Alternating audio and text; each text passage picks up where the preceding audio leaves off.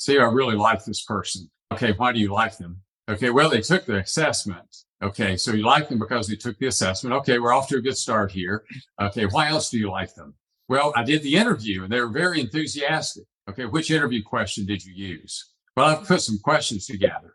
Or did you use the one on page sixteen through nineteen in the field manual that we discussed before in our last phone call? Well, no, I haven't done that yet. Okay, so you've asked them some questions that you put together. What do your questions measure? Well, I'm not sure. Well, that's what we call an unstructured interview. You got some information and you reacted emotionally to that information because you really need somebody.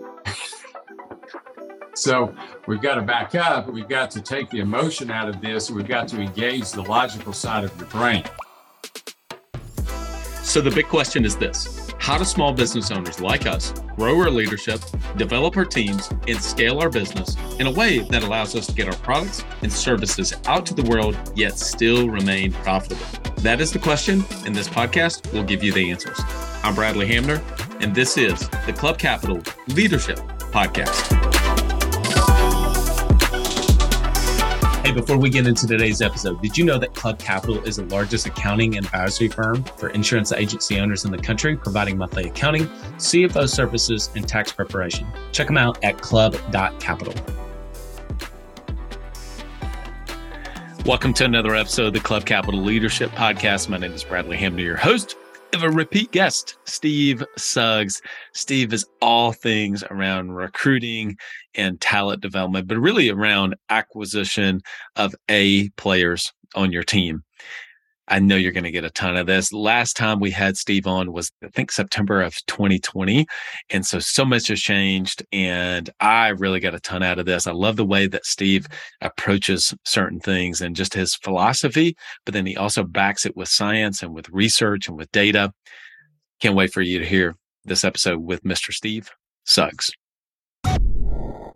Have you ever tried online marketing before and weren't sure if it was working? Maybe your rep talked about all the impressive features and stats and said things were going great, but you didn't know how all that tied into raw new policies written. Well, that's not the case with DirectClicks. DirectClicks is the premier Google Ads and S E O option exclusively for State Farm agents. Why?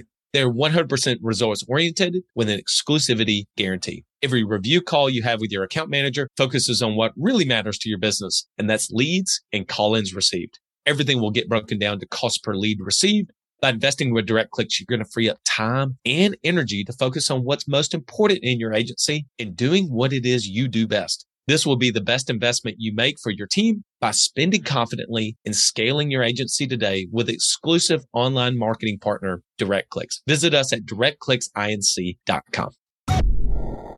Ambition is the first step towards success. It's time to level up your agency. And Coach P Consulting will help you do just that by using the same strategies he used to sell over seven hundred life insurance policies in twenty twenty-one alone. Now, this is not your regular one and done type coaching. You'll get personalized coaching two days a week, every week of the month, and you'll get a live look behind the scenes of his team training and an office that's performing at the highest level. There's a reason Coach P Consulting is the fastest growing coaching company for insurance agency owners in the country. Coach P will train your team alongside his own and show you the exact steps they're taking to achieve Chairman Circle, Exotic Travel, and Multi-Line Presence Club, and be one of the few agents to be selected to have a third office. So whether your goal is to be at the top of your local market or amongst the best in the country, this training will give you the strategies and the tactics to get there. For just two hundred fifty dollars a month, you'll get high-level coaching each week from someone who is already getting it done at that level, and his strategies work, and it's time to put them to work for you. Sign up at coach p consulting dot com and get your first full month for free when you mention the Club Capital Leadership Podcast. Steve Suggs, welcome back to the Club Capital Leadership Podcast. Well, thank you very much. I uh, appreciate the opportunity to be back. Uh, excited to have you. Before you hit record, we were talking about it. Can't believe it's been almost two and a half years since you come. And whenever you last came, it was September of twenty twenty. We were just, what, six months into the pandemic and so many other things that we talked about at this point. So we won't go back. We always usually start background into origin story. I encourage people to go back to that episode and hear a little bit more around Steve's background, his origin story, and kind of how he got to where he is today. So I encourage you to do that. So we're just going to jump right into it, if it's okay with you, Steve.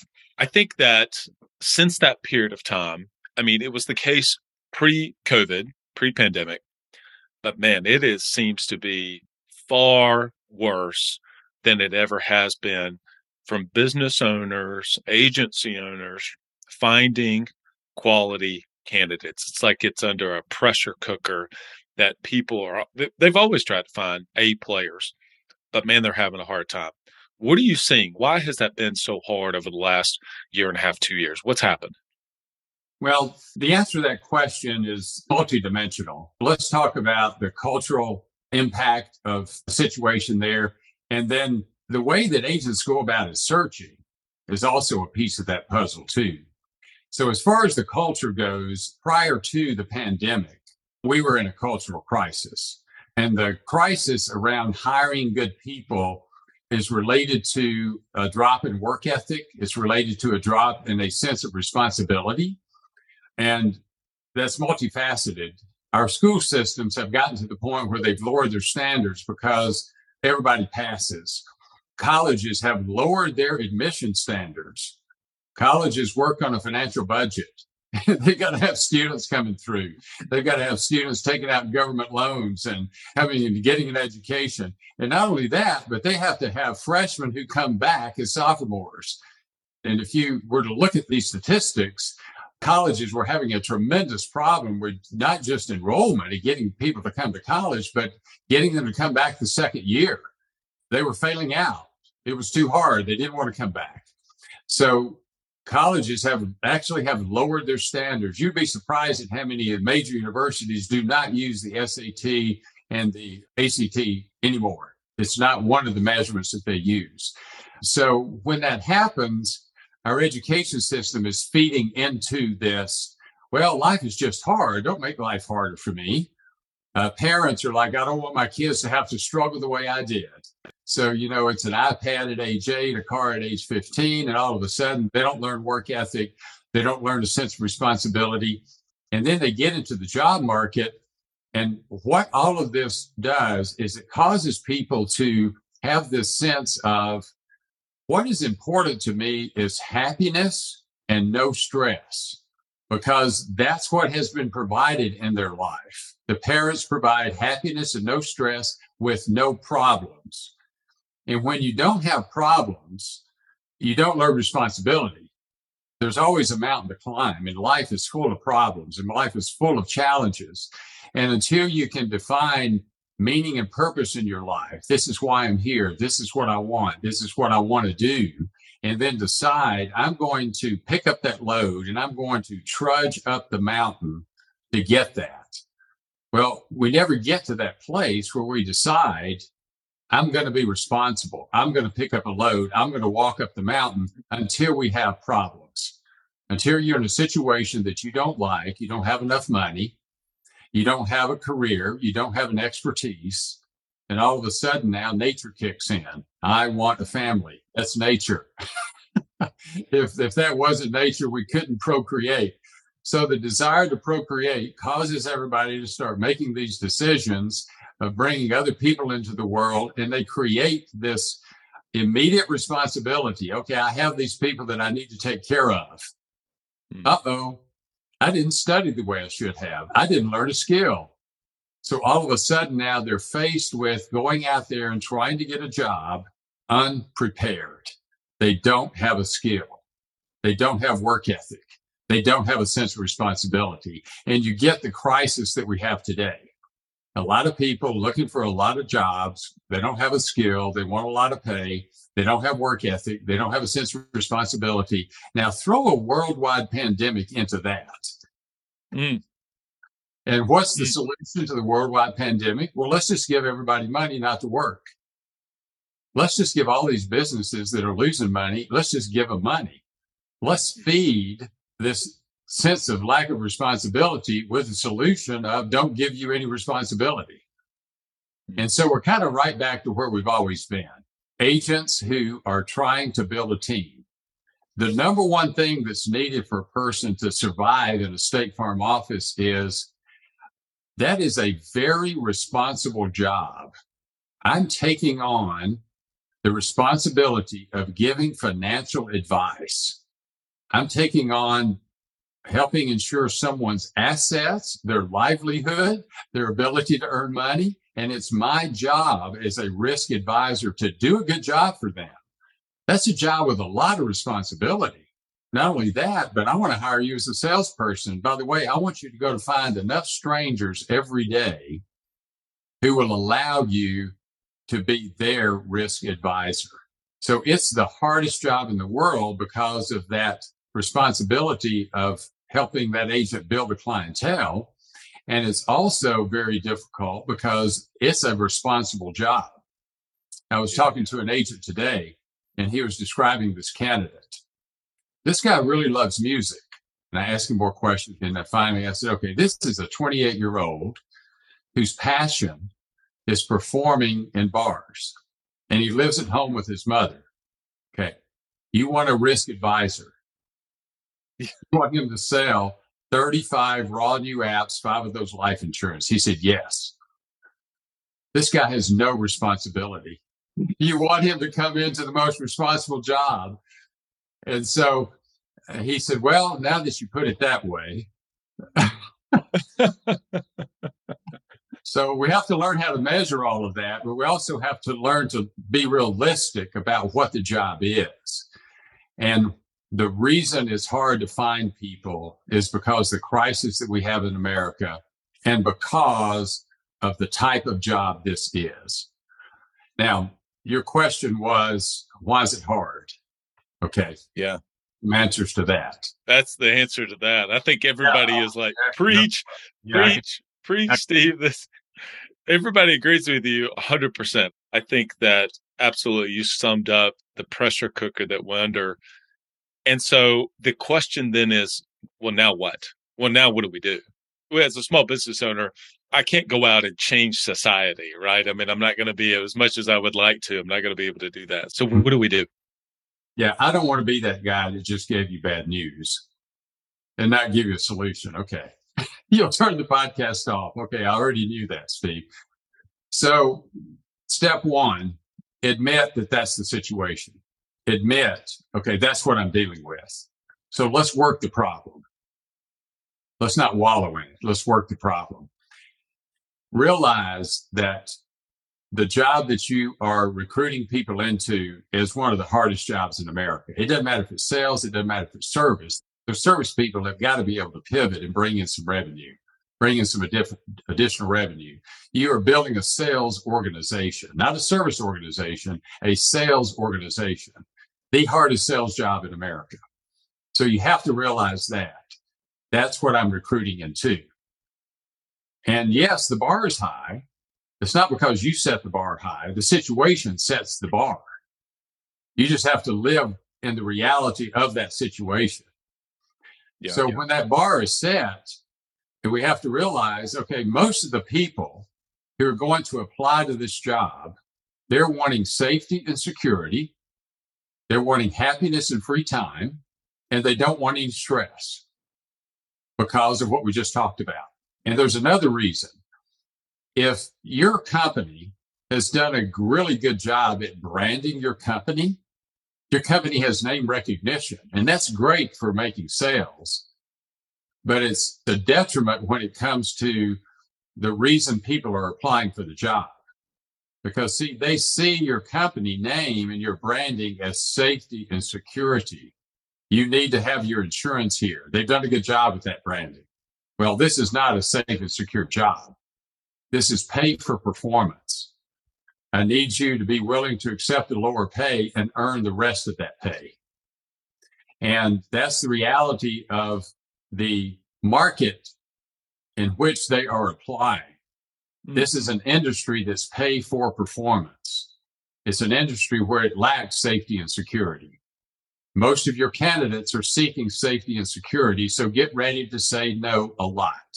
And so it's, and, and to be able to say no a lot, you need two things. One, you need a lot of a variety of sources of where you're finding people. And number two is you need a good system and process that teaches you, first of all, well, what do I need to measure? And then how do I measure that? What tools do I need to measure that? And what skills do I need to measure that? So would you like me to talk about this finding candidates topic for a second? Yeah, absolutely. But mm-hmm. before we get into sources, because I definitely know people struggle with that, is they say, okay, this makes a lot of sense. And they even do the hard work of understanding. They buy into the philosophy, the mindset. They do the hard work of putting together a system, a process that's repeatable. But then they say, okay, well, now I've got to be top of the funnel. How do I get more candidates into the top of the funnel? Because I everybody seems to be hiring. Everywhere I go, it's now hiring. And the pay, by the way, continues to go up. I don't know if in Tennessee you guys have a Buc-ee's, but I've shared this with some business owners recently. I took a picture of Buc-ee's gas station in Athens, about forty-five minutes away from here. They just opened up and starting pay is seventeen dollars an hour to work at a gas station. Yeah. The assistant managers make one hundred twenty-five. The general manager makes two hundred fifty plus bonuses. Now, granted, I understand that those are the biggest gas stations, but my point in telling you this is that a pizza franchise owner in the area, he owns currently sixteen, will own close to forty by the end of this year. It's Marco Pizza franchises, said that that gas station coming in, the radius, that has really put a tremendous amount of wage pressure on his drivers and what he has to pay, because people are looking at that even if they don't go to work there. Now, what does this have to do for, for us? I think it has everything to do, because there's wage pressure of like, not only do I have to find great candidates, but also how am I going to be able to afford them? So I've got to be able to source this from different places. I don't even know really where to begin. And I think that's a great next place for us to be able to go is, what are the variety of sources I find people, Steve? Yeah. Well, if you're working two thousand hours a year, which is about the average, that's thirty-four thousand dollars a year. And if your base pay for a salesperson is thirty-four thousand dollars a year, that's what you're competing with. So yep. you got to find people who are not looking for safety and security. They're looking for an opportunity. When you think about sourcing, it's it's important to think about what the job is and what might attract someone to that job. Let's talk about sales first. The right personality for sales, and we've done years of research on this, forty-five years of research, and it's it always comes out the same. You need extroverts. Well, that's obvious. You need people who work faster than that impatient analyst. Yeah, well, that seems obvious, and it, but it's true. You need people who aren't going to get paralyzed by details. You need people who are relational and positive. Okay, those are hardwired personality traits. forty-five years of research behind that. Okay.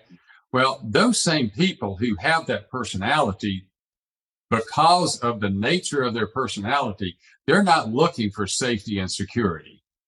So if you realize that, then all of a sudden this thirty-four thousand dollars base is not as big of a challenge. They're not looking, they're, you're not competing with Buc-ee's for that person. What you're competing with is your willingness to stop doing the easy thing to go find those people. You're competing with yourself. The agents that I talk to who keep saying, I can't find people, I can't find people, I can't find people, they're using CareerPlug only. And I said, well, keep using CareerPlug and you're going to get about the same number of quality candidates you're always getting. You have about as great a chance of finding an agent aspirant on CareerPlug as you do at winning the lottery. Now, I'm not saying don't use CareerPlug. You have to use it. But you have to begin to use a proactive approach. And the proactive approach that we teach is that you're looking for that very entrepreneurial, fast-moving extrovert. Enterprise Rent-A-Car has the strongest recruiting program out there. I sat down with the head of their recruiting. I learned about what they do and how they do it. It is robust. It is mm. it's not as selective as it used to be, but they try to be selective. They're, they're recruiting people into their manager training program, automated yeah. data processing. They're such a large company, and they sell, they're a B two B sales company, and they sell payroll to organizations. They're such a large company. A D P is the information that the government uses to calculate unemployment data. That's how big they are. And they provide a lot of the data that where all of our economic forecasts are being made. And then their biggest competitors, Paychex.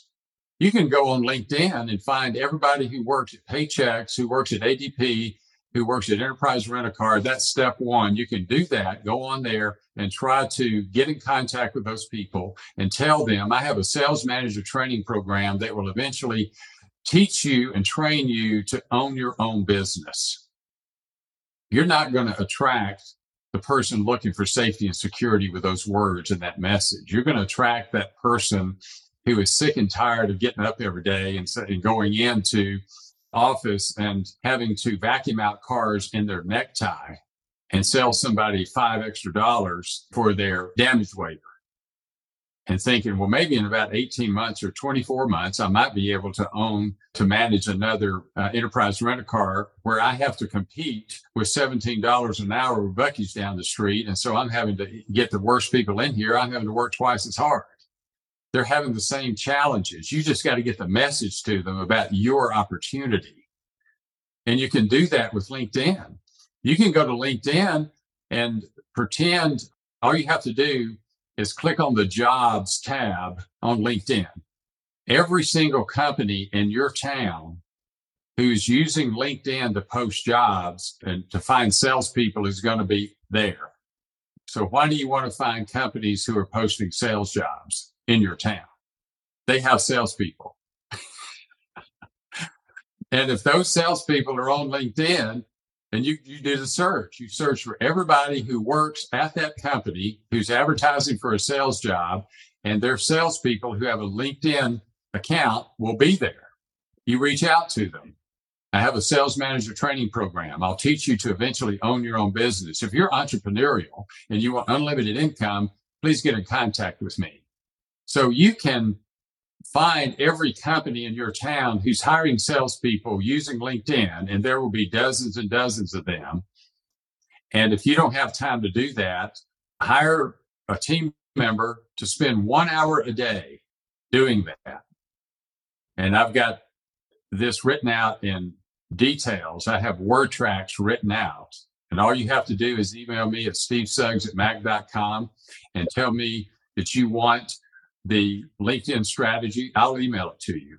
Man, I love that. All right. Well, we just lost everybody. That's all you need. Mic drop. Everybody jumped off the podcast, Steve, and went to LinkedIn and started doing this right now. That is awesome. That mm-hmm. is so good. I love taking a concept from kind of a high level down to an eye level and mm-hmm. actually giving some specifics. I think that is so good. Now, let's give a, some credence, by the way, to if somebody says, okay, Steve, get this. This is great. I do also, my business is growing. We've invested. We've been able to get some sales team members. We do need some account managers or customer service, et cetera. I need to find good people there, right? I need to be able to keep the customers I got and give them a great experience. And so I'm also looking for somebody there. What are some of the tips and best practices for looking for a, that position? When I hear that, I hear it a lot. My first question is, to what degree do you need them to be able to pivot? Will it upset you greatly and you feel like you're paying them too much if they can't pivot at all? That's number one. Number two is, do you want them to pivot and pass it off to somebody else? Or number three is that you only want them to be able to pivot and close. You need the hybrid, the sales service person. That's the first thing you have to determine. What do you need right now? If you're sitting in your office by yourself, pivoting is not important. Right. So that's a different answer to the question. You call me about a candidate. You say, I need this person to be in service. I go through that questionnaire. What's your immediate need? Okay. So let's take them one at a time. My immediate need is I'm in my office by myself. Mm-hmm. I need help. Yeah. Okay. Well, we're going to go through the process here, and we're going to administer the C T S. The main thing that we're going to be interested in here is their pace of work, because if they can't keep up with the pace of work, they're going to be stressed and they're going to quit. So we're going to measure, does this person have the wiring in the brain that causes them to be able to multitask? And, and that involves several personality traits. Are they extroverted enough, not extroverted enough to close a sale, but to have a conversation with the customer at the level that you need? Are they relational enough? And are they positive and coachable? So we can measure that. And also, are they intelligent enough? And we can measure the intelligence piece with an assessment and look at their education level and look at their work history and get a good idea there. We can use the C T S as a personality test to see about that pace of work and positivity and coachability. And then you're going to have to interview for work ethic, sense of responsibility. Are they looking for happiness, or are they looking for somewhere to land where they can do a great job and earn every penny you're going to be paying them? We know what the parameters are. So if you need that person to pivot and pass, they need to be a little bit more assertive and extrovert. If you need them to pivot and close, they're going to have to work just a little bit faster, because if they can't get that service transaction taken care of fast enough, the person's got to get back to work. They don't have time to pivot. So pivot and close is work a little faster, have the energy level and the extroversion to be able to close the sale. That's so good. That's so good. I love the way that you break that down into something that people can really, somebody is hearing that and saying, all right, let me think about, what do I actually need? What do you typically see? I'm sure initially, maybe some people, whenever you talk to them, they say, I just don't really know. I don't know. I just know I need to get somebody in. What is the breakdown, maybe percentage wise, if you're able to break it down that way, of what you typically see whenever you ask, is it one of these three? Well, the answer to that question is the two different situations. Okay. One, somebody calls me up and says, Steve, I'm not using your system. I haven't been through your training. I've just been kind of winging it. Okay. So that's a long answer to that question, if that's the, the situation that person is in. And if that is the situation that they're in, I'll say, well, here's how I can help you. I'm going to train you on what to look for. I'm going to give you the tools on how to measure that. And you can schedule telephone calls with me, and I'm going to continue to train you and consult with you while you make this decision. So now we're into the situation where they're watching videos, they're reading information in the book, they're having conversations with me, and they call me, and here's how it goes a lot. See, I really like this person. Okay, why do you like them?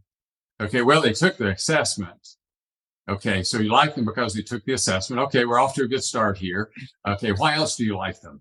Well, I did the interview and they were very enthusiastic. Okay, which interview question did you use? Well, I've put some questions together. Or did you use the one on page sixteen through nineteen in the field manual that we discussed before in our last phone call? Well, no, I haven't done that yet. Okay, so you've asked them some questions that you put together. What do your questions measure? Well, I'm not sure.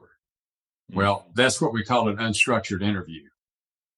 You got some information and you reacted emotionally to that information because you really need somebody. So we've got to back up. We've got to take the emotion out of this. We've got to engage the logical side of your brain. Okay, turn to page eleven, twelve, and thirteen in the field manual. And there I have listed the things that you're trying to measure. And there's a scorecard on a scale of one to ten. By the time you make this decision, you want to have spent enough time with them in the interview using these structured interview questionnaires where you're going to learn about their work ethic, their honesty, their sense of responsibility, their passion for the job. Do they treat people well? Are they coachable? And are they money motivated? And how fast they work? Can they take rejection? Can they handle the pace of work? And this scorecard, you're just going to simply look, are they honest, one to ten? Are they hardworking, one to ten? Are they responsible, one to ten? You're going to follow a system that'll help you score them out. Now you're making a decision with enough information so you measure your risk. Nobody's perfect. You want to know, what is their risk of me giving this person three thousand dollars a month?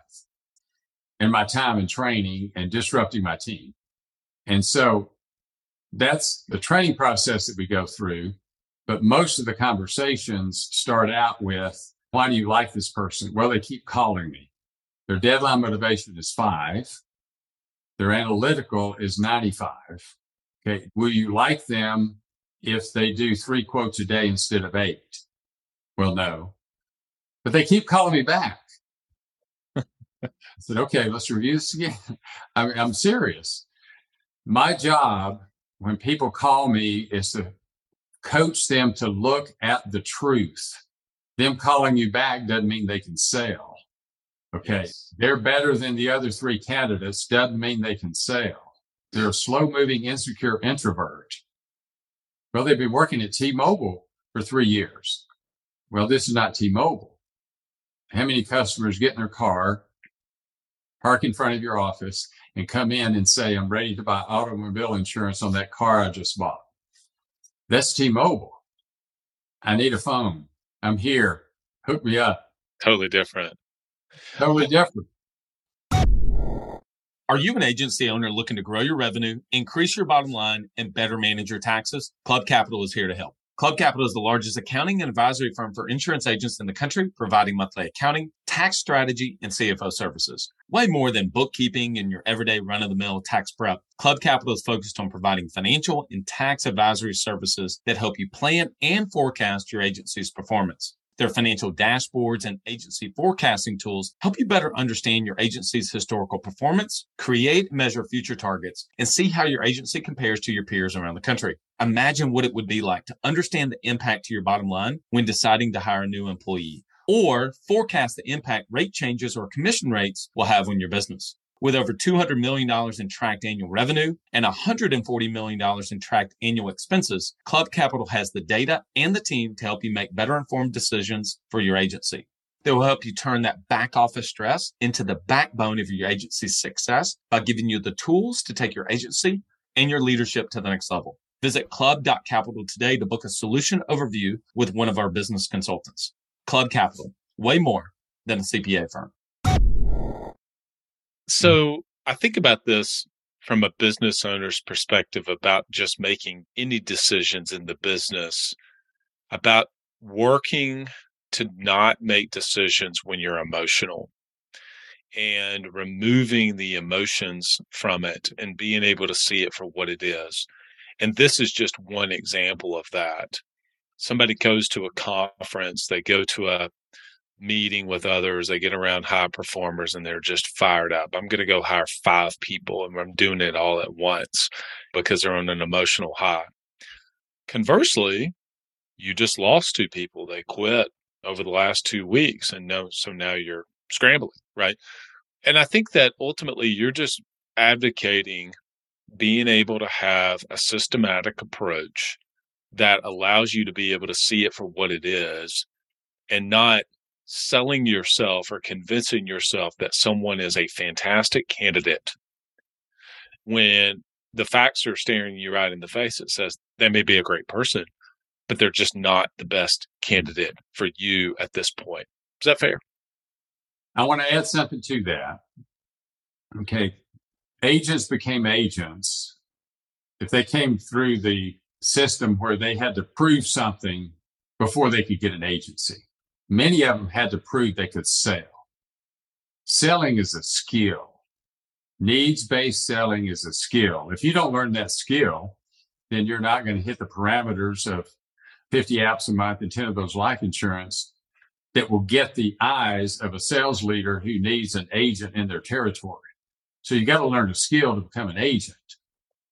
Well, the number one skill that you need as an agent is the skill of building a team.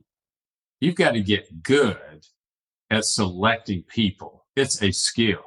It involves knowledge. It involves tools. It involves practice, but you've got to get good at it. And some agents decide, okay, I'm going to get good at that. I work with a lot of agents who say, this person in my office, I'm going to make them good at that.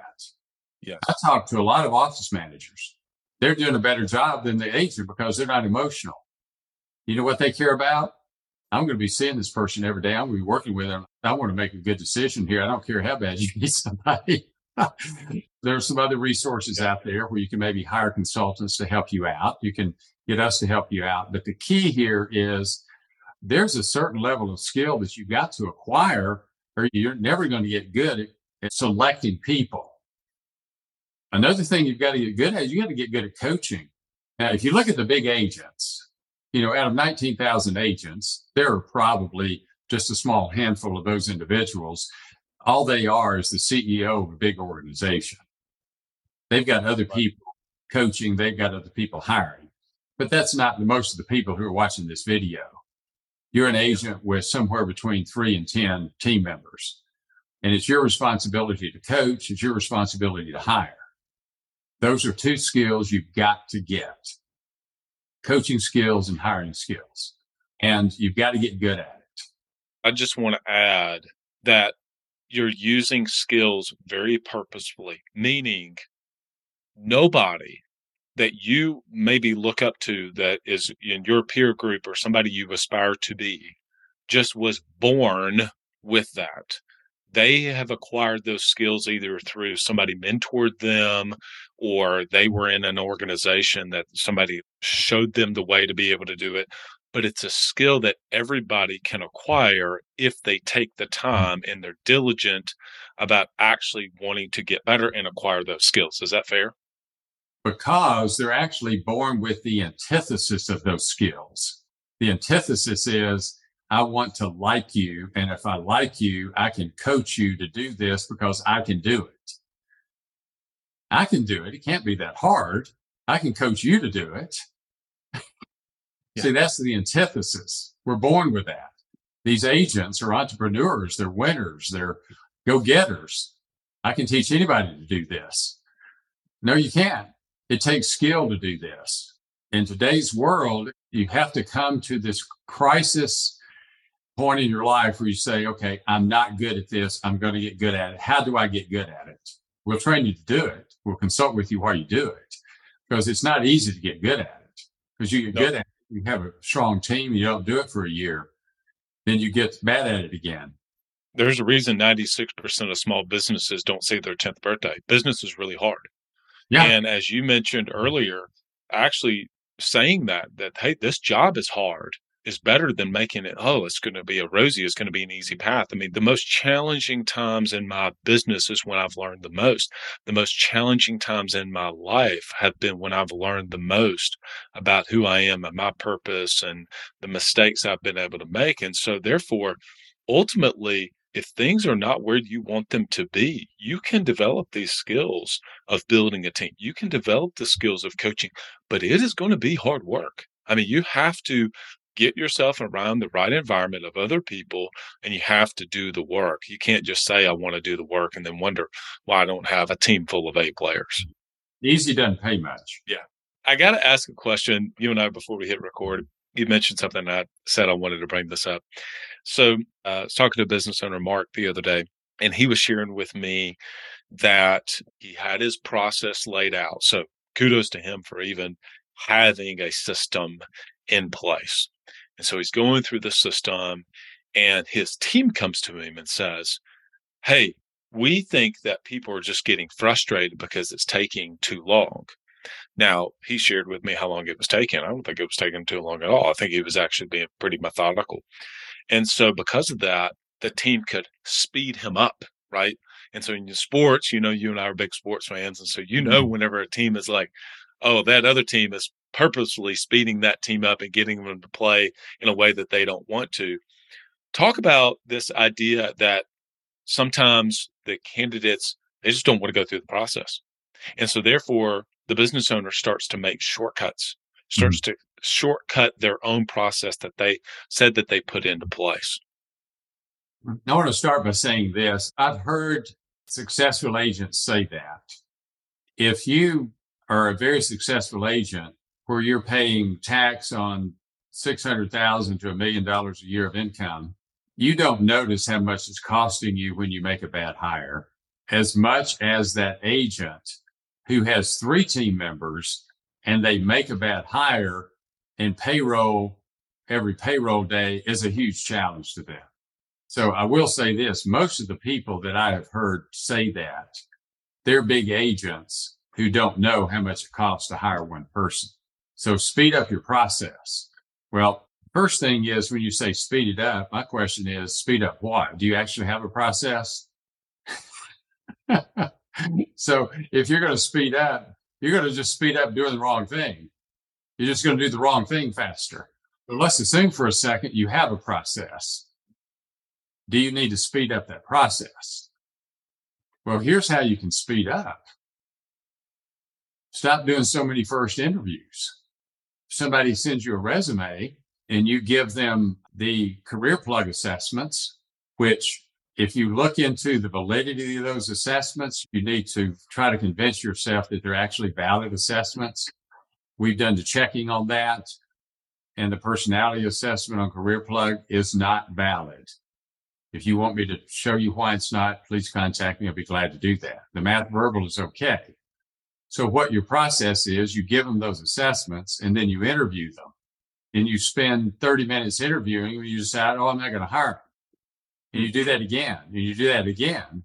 So you spent three hours today, five days a week, fifteen hours this week interviewing people.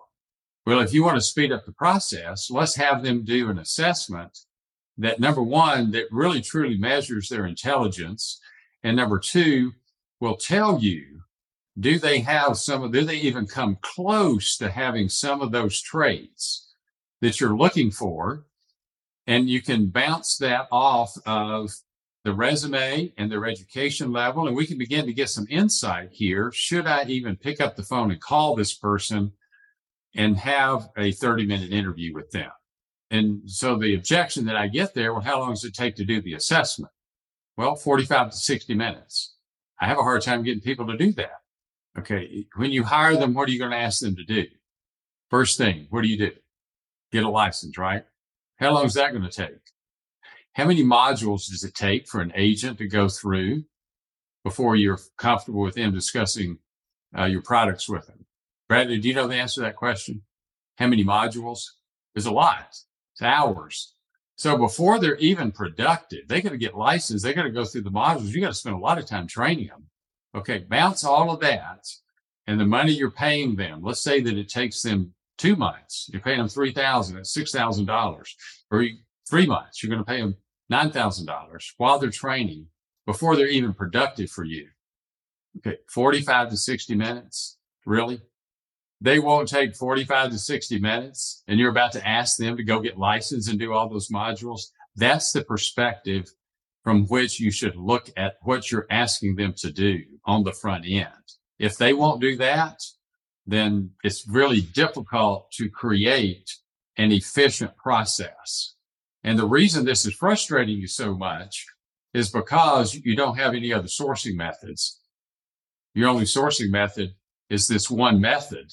Therefore, most people who apply have a high school education and three retail jobs. They're slow-moving, insecure introverts who have never done anything very difficult in their life. They're looking for safety and security, and they sound good on the phone. And you're spending thirty minutes interviewing that person before you ask them to do anything. That's why you're frustrated. So to relieve the frustration, there's no simple answer to relieving the frustration. This question, you need to speed up. Should I speed up my process? That falls into the category of how do I make this easier? There's no simple answer to this problem. It's a very complex problem. There's no simple answer to it. Speeding it up, it's not a simple answer that works. Selling somebody on the career, really getting them excited. Now they're excited, so you're excited. It's a simple, easy answer. Hire people who are athletes. I hear that all the time. All athletes are competitive. No, they're not. We try to look for a simple answer to a complex problem. The answer is you got to have a system. You got to get good at it. That's a hard answer, but easy doesn't pay much. How many business owners do you think you've talked to over the last ten years? ten years. If you look at what I do on a weekly basis, I have phone calls with somewhere in the neighborhood of about ten to fourteen business owners a day. And I've been doing this for twenty-two years. And prior to that, I built a successful Northwestern Mutual business and was a sales leader there. The numbers are big. And I don't just talk to agents. The largest Verizon dealer in America is a client of ours. They have six thousand salespeople. They use our system. Renewal by Anderson, the largest dealer in America, they hire in-home salespeople. They use our system. I had a conversation yesterday with an individual who was working for a nonprofit that needed to hire a fundraiser.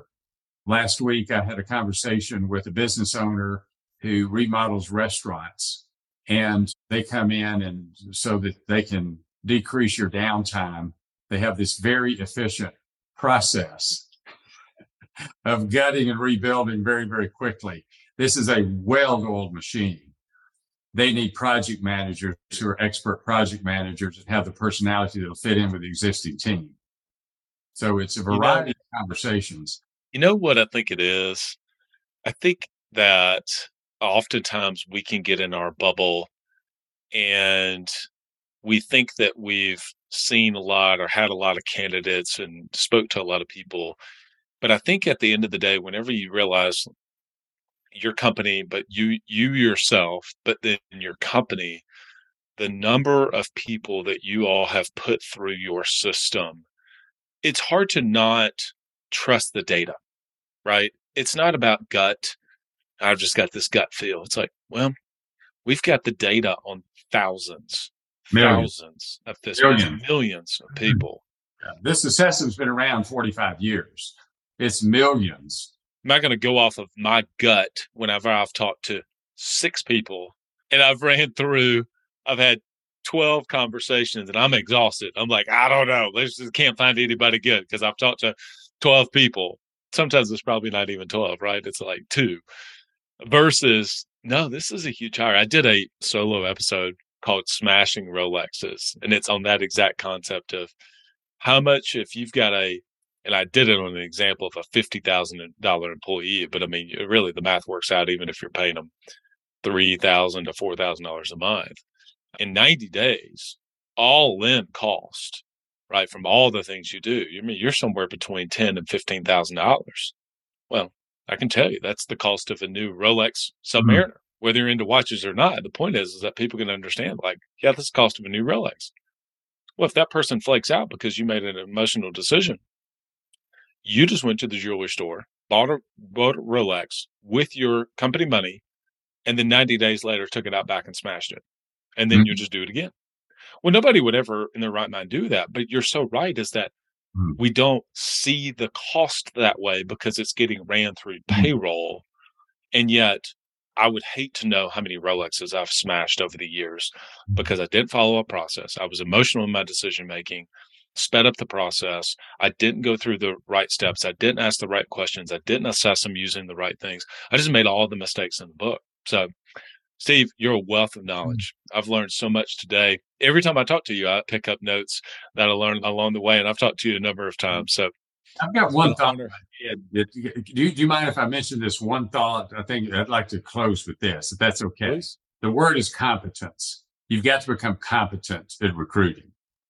Okay. We live in a hierarchy. The world is built on hierarchies. And when I'm talking about a hierarchy, somebody that's at the top of the hierarchy, I'm not talking about Vladimir Putin, who's at the top of a hierarchy because he got there by killing people. I'm not talking about those kind of hierarchies. I'm talking about hierarchies that are built by people who are successful because they're honest, they treat people well, and they've built a great business because of their character and who they are. Well, there's one thing that caused them to get to the top of that hierarchy. It's competence. We live in a world of competence hierarchies. It's well studied. It's not power hierarchies. It's competence hierarchies. So the people that are at the top of those hierarchies, they've done it because they have an incredible skill and have gotten really, really good at solving the problems of their business. And below that competence, they treat people well. And then below that, they have the natural innate personalities that kind of match up with that because it means they can do that very well without a lot of stress. And they're very, very honest. So it's competence, it's conscientiousness. And so the, my closing comment here is it's critical to become competent at solving the problem of building and coaching a team. I love it. That's so good. Well, people are going to want to reach out to you. How can they connect with you? You obviously shared they're going to want to pick up the LinkedIn playbook. How can they do that? How can they connect with you and the team and learn about, they want that coaching, they want that consulting, they want to be able to, to find out about the assessment to use. How can they do that? Steve Suggs at Mac, M A C dot com. Easy email address to remember. Just send them an email. We'll get connected there. If you want to jump on my calendar without even sending me an email, go to salesmanage.com forward slash contact forward slash Steve. You can put that on the screen later, and you will see my calendar app there, and you can pick a time, and I'll be glad to talk with you and visit with you. Awesome.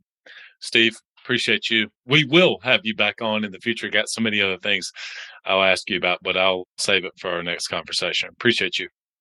My pleasure. Thank you very much. Take care.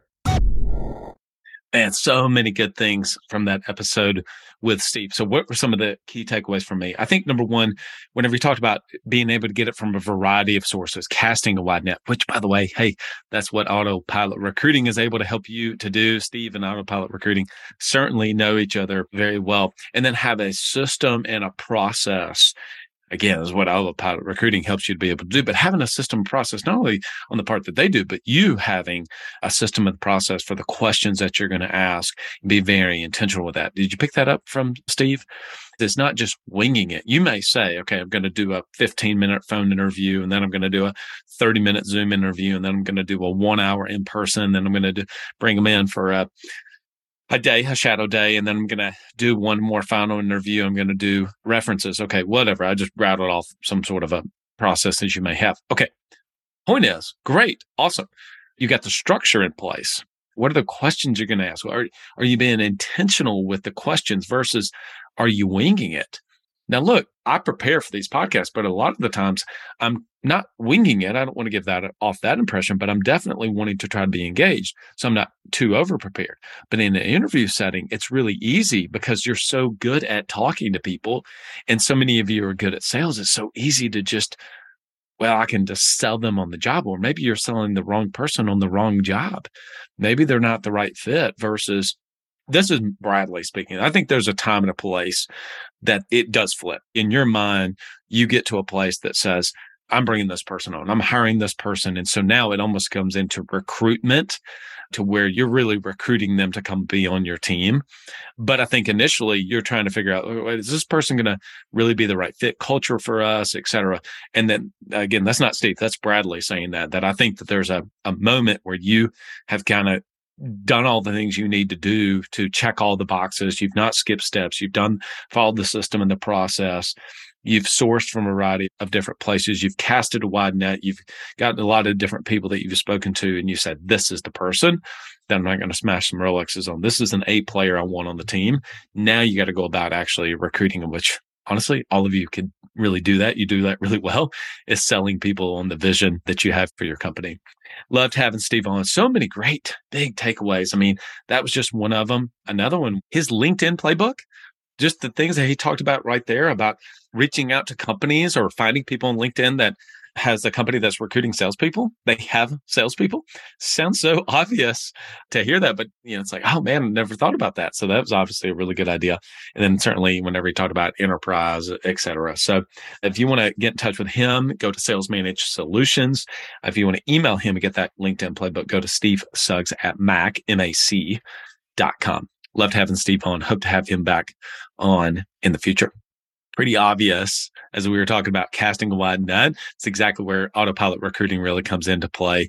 And as I said, Steve and, and Alex and the team definitely know Steve. They do maybe think about a few th- little things here and there, but they're absolutely directionally aligned. And so you can fit the C T S profile in the process that you have set up with the team at Autopilot Recruiting. So go to autopilot recruiting dot com and let them know, hey, I'm ready to hire some A players. I want to be committed to this process and do it the right way.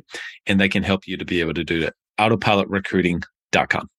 Well, then let's take the next steps. And once we get them on board, once we get them on campus, we got to take those five-star recruits and we got to continue to develop them. We're not just going to throw them out there and say, good luck to you. No, they need to be trained and developed, and they need to be pushed and worked out. And they got to go through the whole onboarding system.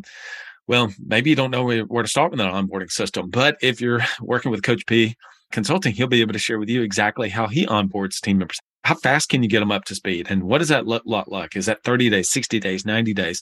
Those type of things are the things you're going to learn when working with David at Coach P Consulting. coach p consulting dot com. Let David know. He'll give you the entire first month off if you mention that you heard about him on the Club Capital Leadership Podcast. Just recorded an episode actually today, and the discussion came up around identity. you can adopt the identity of being the C F O of your business. I look, I already know that you have a lot of hats to have to wear. You have to be C E O, C O O, C S O, C M O, C F O. I mean, there's so many different C-suites that you're wearing all of those hats, and it can be a lot, but you can learn how to wear the hat of C F O. Knowing your revenue, your profit margins, what the percentage you're investing in on a monthly basis in team, in marketing spend, in business development, in your building, et cetera, and knowing kind of where the top agents are investing their money on a monthly basis to get the highest return. That's what Club Capital helps you to be able to do. And one of the second really biggest investments that you're going to make is on marketing and knowing my direct response spend versus my branding spend, et cetera. Well, that's what DirectClicks is able to help you. Go to direct clicks inc dot com. They can help you with your S E O. They can help you even with your social media now. They can help you with your Google pay-per-click campaigns. direct clicks inc dot com. Great episode with Steve. Till next episode, everyone. Lead well.